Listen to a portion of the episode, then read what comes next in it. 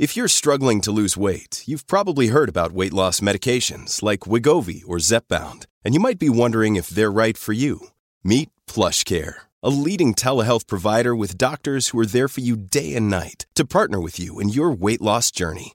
If you qualify, they can safely prescribe you medication from the comfort of your own home. To get started, visit plushcare.com slash weight loss. That's plushcare.com slash weight loss. plushcare.com slash weight loss. When you need mealtime inspiration, it's worth shopping Kroger, where you'll find over 30,000 mouthwatering choices that excite your inner foodie. And no matter what tasty choice you make, you'll enjoy our everyday low prices, plus extra ways to save, like digital coupons worth over $600 each week. You can also save up to $1 off per gallon at the pump with fuel points. More savings and more inspiring flavors make shopping Kroger worth it every time. Kroger, fresh for everyone. Fuel restrictions apply. This is Optimal Living Daily, episode 1383 When in Doubt, Write the Truth by Alana Miller of ZenPsychiatry.com. And I'm Justin Malik, your personal narrator, reading to you every day, including holidays. For now, let's get right to it as we optimize your life. When in Doubt, Write the Truth by Alana Miller of ZenPsychiatry.com. I wasn't going to write a post today. Usually by the time Tuesday rolls around, I've had a burst or two of inspiration and have at least an inkling of an idea of what to say. But this week, nothing. Oh, sure, there were a few ideas. They felt insincere though, so I let them go. This morning I told myself, why stress about this? People will understand if I take a week off from the blog.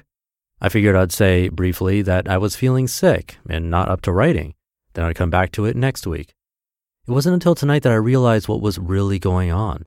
The problem wasn't a lack of things to write about. The problem was that the truth was painful, and I didn't want to tell you.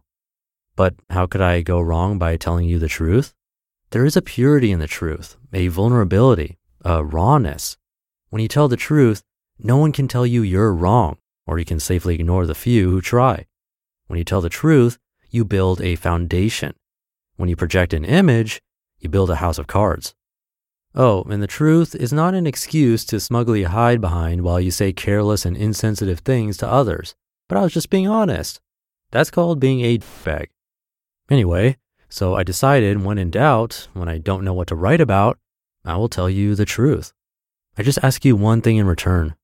If you can, just stay present with me for this story. There is no need to reassure me, to tell me everything is going to be all right, that everything happens for a reason, that this all will be over soon, that I'll be a better person for it. Do you really know if these things are true any more than I do? Oh, for the love of God, please don't tell me to be positive. The truth is that I'm in a lot of pain. By early evening, my body aches from the weight of the day. If I've had chemo or a shot of Neupogen, it's much worse. I feel sicker on the days I have chemo, even before the infusion, as if my body knows what's coming and wants to tell me, no thanks. The pain meds help, but not as much as they used to. I thought switching from inpatient to outpatient chemo would be a breeze, but I was wrong. I thought the worst was behind me, but it's not. As my body gets weaker and less able to recover, the side effects get worse. I try not to think of how much treatment I have left, nine months, but it's hard to forget. I didn't have any nausea before, but I have it now. Even when I'm not nauseated, I have no desire for food. I'm losing weight, and even my cancer pants are getting loose.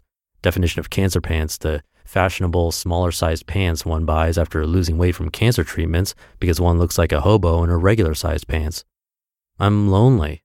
It's not so exciting anymore that I have cancer. I see people around me returning to their normal lives, and I don't get to. I wonder if maybe I have to walk this path alone. If I didn't feel so sick and therefore emotionally hypersensitive, I probably wouldn't care as much as I do. This hypersensitivity is both a blessing and a curse because I can now read these subtle differences in how people say, for example, let me know if there's anything you need.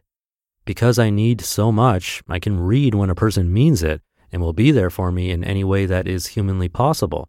I can read when the words are said out of obligation or carelessness, or because a person would like to think that they're generous but isn't really thinking about what they're saying and will artful dodge my request when I follow up. The latter hurts more, a lot more, than if nothing was said in the first place. I'm tired all the time. I used to shoot out of bed early in the morning, even on the weekends, excited about all the things I would do that day. Now I wake up around 11 and spend most of my time on the couch watching mindless TV. When I have more energy, I play Sudoku on my phone. Don't get me wrong, I'm not bored. I imagine boredom is feeling as if you have nothing to do. I have the opposite problem. I have so much I'd like to do, but I can't do any of it. I'm not quite sure why I'm telling you all this, other than I want you to know and want to remind myself that there is no shame in being in pain. It doesn't always need to be fixed, it doesn't always need to be corrected. I know that people often try to reassure others in pain for the most well intentioned reasons. We see another person suffering and it breaks our heart. We want to reach out and make it better. We want to say the perfect thing. If you find yourself in this situation, let me offer an alternative. First, connect with what you're feeling. What is happening in your body? What emotions are rising up? What thoughts are passing through your mind? Maybe you hate to see them suffer, or your heart goes out to them, or you care so much that it hurts. First, connect with your inner experience. Then, say something true. When in doubt, speak the truth. When in doubt, write the truth. You just listened to the post titled, When in Doubt, Write the Truth by Ilana Miller of ZenPsychiatry.com. Another day is here, and you're ready for it. What to wear? Check. Breakfast, lunch, and dinner? Check. Planning for what's next and how to save for it? That's where Bank of America can help. For your financial to dos, Bank of America has experts ready to help get you closer to your goals. Get started at one of our local financial centers or 24-7 in our mobile banking app. Find a location near you at bankofamerica.com slash talk to us. What would you like the power to do? Mobile banking requires downloading the app and is only available for select devices. Message and data rates may apply. Bank of America and a member FDIC. Look, Bumble knows you're exhausted by dating. All the must not take yourself too seriously and 6-1 since that matters. And what do I even say other than hey? well, that's why they're introducing an all new Bumble with exciting features to make compatibility easier, starting the chat better, and dating safer. They've changed, so you don't have to. Download the new Bumble now. Big thank you to Dr. Ilana for that post. That had to be a tough one to write. Difficult to narrate for me. Really good points there. Actually, I do want to share that this was written back in 2014. So she's a cancer survivor going strong, which is awesome. Hope you found the post valuable.